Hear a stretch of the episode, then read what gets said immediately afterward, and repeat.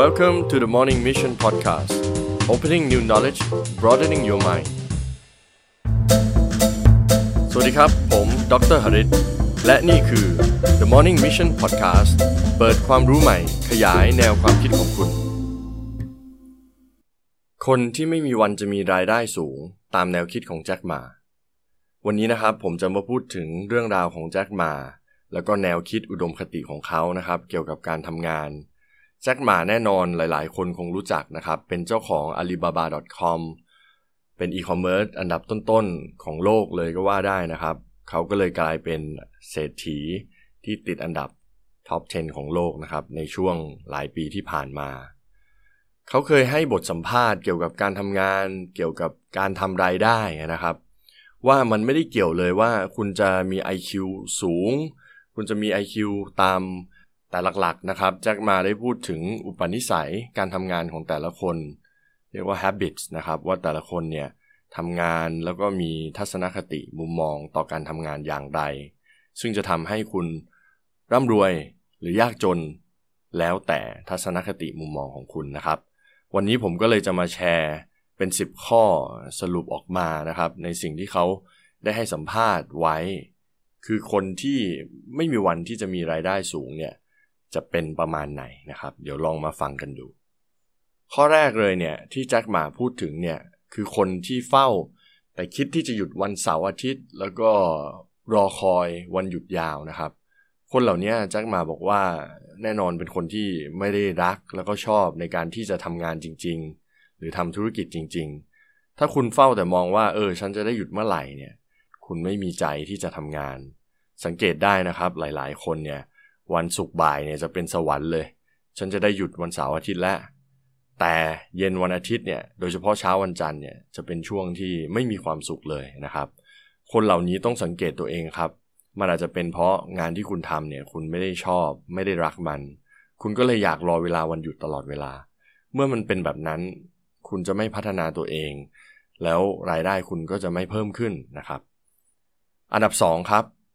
คนที่คิดแต่จะเข้างาน 9 โมง แล้วก็ออกจากงาน 5 โมงเย็น เรียกว่าถ้าต้องสแตมป์บัตร ตอกบัตร หรือสแกนนิ้วเนี่ย 9 โมงเนี่ย ก็คือ 9 โมง มาถึง 9 โมงเลย เป๊ะ ทันเวลา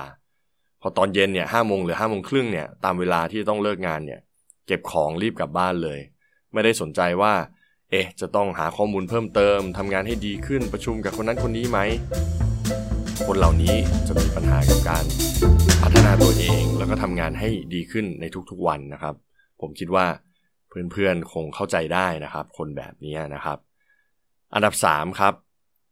คนที่รอเงินเดือนเพียงด้านเดียว เราสังเกตนะครับ บางคนเนี่ยไม่ได้มีรายได้ทางที่ 2 เลยนะครับ ไม่ได้หารายได้นอกจากการทำงาน ฉะนั้นสิ่งที่เกิดขึ้นก็คือว่าทุกเดือนเนี่ยจะรอแต่เงินเดือนนะครับ เพราะว่าเขามีรายได้ด้านเดียว ช่วงเวลาว่างเนี่ยเขาจะใช้เงินเดือนกับการไปกินข้าว ดูหนังเที่ยว แล้วก็ไม่ได้มีการหารายได้เพิ่มเติม คนแบบนี้นะครับ ก็จะต้องหวังพึ่งแต่เงินเดือน น้อยนักที่จะมีความสามารถในการเอาไปลงทุนในจุดอื่นๆนะครับ ข้อ 4 ครับ คนที่ไม่มีจุดมุ่งหมายที่แน่นอน เรียกว่าทำงานไปวันๆไม่รู้ว่าอีกปีหนึ่งสองปีสามปีเนี่ยจะทำอะไร แล้วก็อยากได้อะไรที่ชัดเจน บางคนบอกว่าเก็บเงินเพื่อซื้อรถสักคันบ้านสักหลังนะครับ แต่ก็ไม่ได้มีเป้าหมายที่ชัดเจนนะครับ ส่วนข้อ 5 ครับ คนที่ปฏิเสธการเปลี่ยนแปลงของโลก เราสังเกตได้คนเหล่านี้เนี่ยเมื่อมีการเปลี่ยนแปลงในบริษัท ว่าจะต้องทำวิธีใหม่นะเขียนรายงานเพิ่ม หรือเปลี่ยนการส่งรายงานมาเป็นอีเมล หรือแพลตฟอร์มต่างๆเนี่ยก็จะบน่นแล้วก็ไม่ค่อยยอมรับในการเปลี่ยนแปลง คนเหล่านี้นะครับ ไม่พัฒนาตัวเอง ไม่หาโอกาสให้ตัวเอง ไม่หาความรู้ให้ตัวเองเนี่ยก็จะหยุดอยู่กับที่ แล้วเพื่อนๆเนี่ยที่ร่วมงานเนี่ยก็จะผ่านเราไป รวมถึงน้องใหม่ที่เข้ามางานใหม่เนี่ยมีความรู้มากกว่า มีความรู้ที่อัปเดตกว่า ก็จะผ่านไป ส่วนคนคนนี้ก็จะอยู่กับที่นะครับ ไม่สามารถที่จะ หารายได้เพิ่ม ให้ตัวเองร่ำรวยมากขึ้นได้ ต่อมานะครับข้อ 6 ข้อ 6 คือคนที่มีความเฉื่อยชาในการทำงาน เราสังเกตดูเนี่ยคนที่ค่อนข้างแอคทีฟคนที่อยากทำนั่นทำนี่ทำโปรเจกต์นั้นคิดไอเดียนี้ เข้ามาโต้แย้ง โต้เถียงกับทางผู้บริหารเอ่ยหรือผู้ร่วมงานเอ่ยเนี่ยก็จะมีโอกาสที่เติบโตในหน้าที่การงานมากกว่า ส่วนคนที่เฉยชาไม่ค่อยที่จะแอคทีฟไม่ค่อยจะมีส่วนร่วมในการทำโปรเจกต์ต่างๆ หรือออกความคิดเห็นเนี่ยทาง management ทีมทางเจ้าของเนี่ยก็จะไม่เรียกง่าย ๆ ว่าให้โอกาสที่จะได้รับตำแหน่งที่สูงกว่า เพราะผมเชื่อว่าในทุกๆ องค์กรเนี่ยชอบคนที่ค่อนข้างที่จะแอคทีฟนะครับ ข้อ 7 ครับ คนที่มีความโลเลสูง คนที่มีความโลเลสูงเนี่ย ไม่กล้าที่จะตัดสินใจในการทำอะไรเนี่ย มันกระทบทางบริษัทแล้วก็กระทบตัวเองหลายข้อครับ ถ้าพูดถึงงานในบริษัทเนี่ย ความโลเลเนี่ยแน่นอนทำให้งานช้านะครับ และบางทีถ้าโลเลเปลี่ยนไปเปลี่ยนมาเนี่ย มันจะทำให้งานผิดพลาดด้วยนะครับ ถ้าเราเป็นหัวหน้าหรือเราเป็นทีมงานเนี่ย เพื่อนเพื่อนร่วมงานก็จะไม่มีความมั่นใจในตัวเราว่าเรา จะทำอะไรนะ เออเดี๋ยวก็เปลี่ยนเป็นแบบนั้น เปลี่ยนเป็นแบบนี้ หรือไม่กล้าตัดสินใจสักทีนะครับ ส่วนในชีวิตส่วนตัวครับ ความโลเลแน่นอนทำให้เราเคว้งคว้างนะครับ เสียเวลานะครับ ไม่แน่ใจว่าจะไปทางไหน แล้วคนที่อยู่รอบกายเราเนี่ย ผมเชื่อเลยว่าเราไม่ชอบคนที่โลเล เราชอบคนที่กล้าตัดสินใจ ส่วนมากอาการโลเลเนี่ย มันอาจจะเป็นเพราะ กลัวว่าเมื่อตัดสินใจไปแล้วเนี่ยมันจะผิดพลาดนะครับ ส่วนคนที่กล้าตัดสินใจเนี่ยเมื่อผิดพลาดไปแล้วเนี่ยเขาค่อนข้างที่จะยอมรับในสิ่งที่ตัวเองตัดสินใจทำไป ส่วนข้อ 8 เนี่ย คนที่ขาดความรับผิดชอบ ซึ่งต่อเนื่องกับข้อ 7 เลยนะครับ บางทีอาการโลเลเนี่ยเราไม่กล้าตัดสินใจ เพราะว่าพอเกิดอะไรขึ้นเนี่ยเราไม่กล้ารับผิดชอบ คนที่จะชนะหรือคนที่จะเป็นหัวหน้าคนมีรายได้ สูงขึ้นได้เลื่อนตำแหน่งเนี่ยจะเป็นคนที่มีความรับผิดชอบสูง ขึ้นดับแรกเนี่ยเมื่อเขาลงมือทำอะไรไปแล้วเนี่ยเมื่อเกิดข้อผิดพลาดหรือล้มเหลวขึ้นมาเนี่ยเขาก็จะรับผิดชอบ take full responsibility นะครับกับสิ่งที่เกิดขึ้น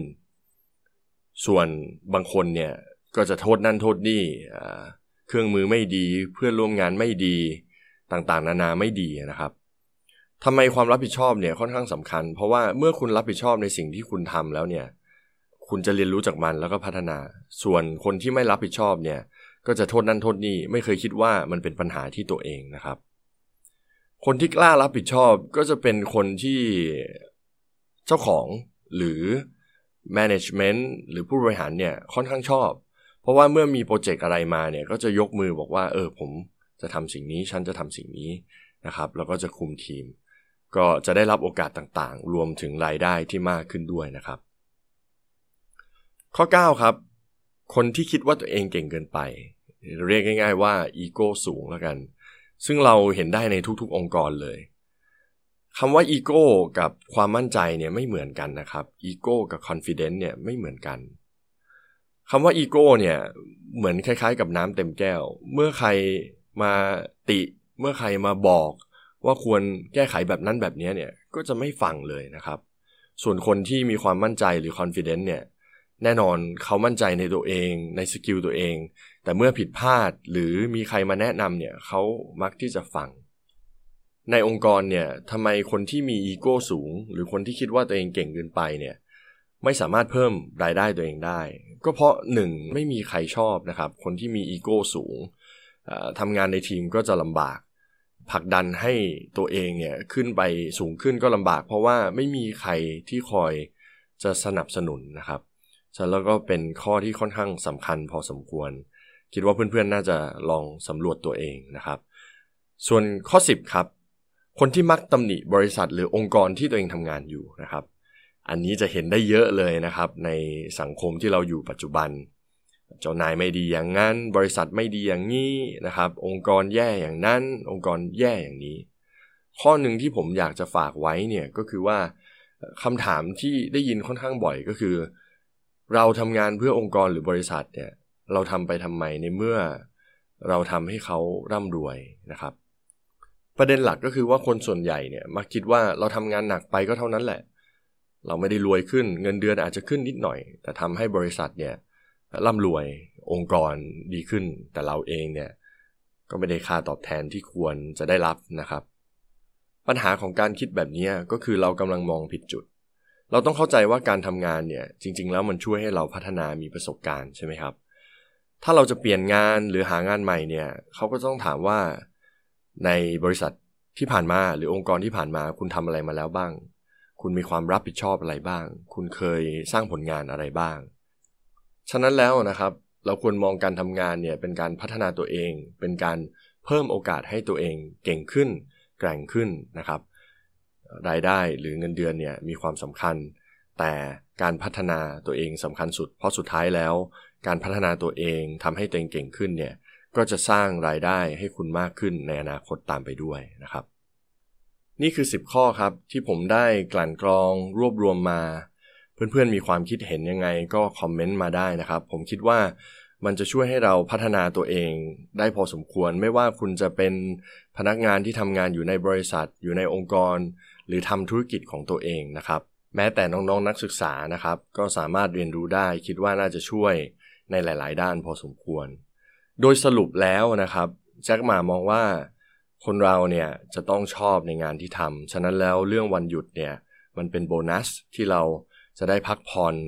จะได้ผ่อนคลายแล้วก็กลับมาลุยงานต่อนะครับ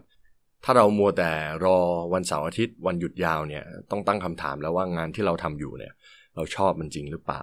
ไม่ต่างกันนะครับ ไปทำงาน 9 โมงกับ5โมงเย็นเนี่ยแน่นอนมันเป็นเวลาปกติ แต่เรามีใจที่จะทำเพิ่มจากนั้นไหมการที่จะร่ำรวยมากขึ้นจะต้องหารายได้เสริม นอกจากรายได้หลัก แล้วก็มีจุดหมายที่ชัดเจน พร้อมที่จะเรียนรู้สิ่งใหม่ เพื่อพัฒนาตัวเองอยู่ตลอดเวลา กล้าที่จะตัดสินใจในการทำสิ่งต่างๆ ไม่ว่าผลลัพธ์มันจะออกมายังไง ก็ต้องรับผิดชอบ เรียนรู้พัฒนาต่อไปนะครับ ยังไงหวังว่า EP นี้จะมีประโยชน์กับเพื่อนๆนะครับ แล้วเราเจอกันใน EP หน้า สวัสดีครับ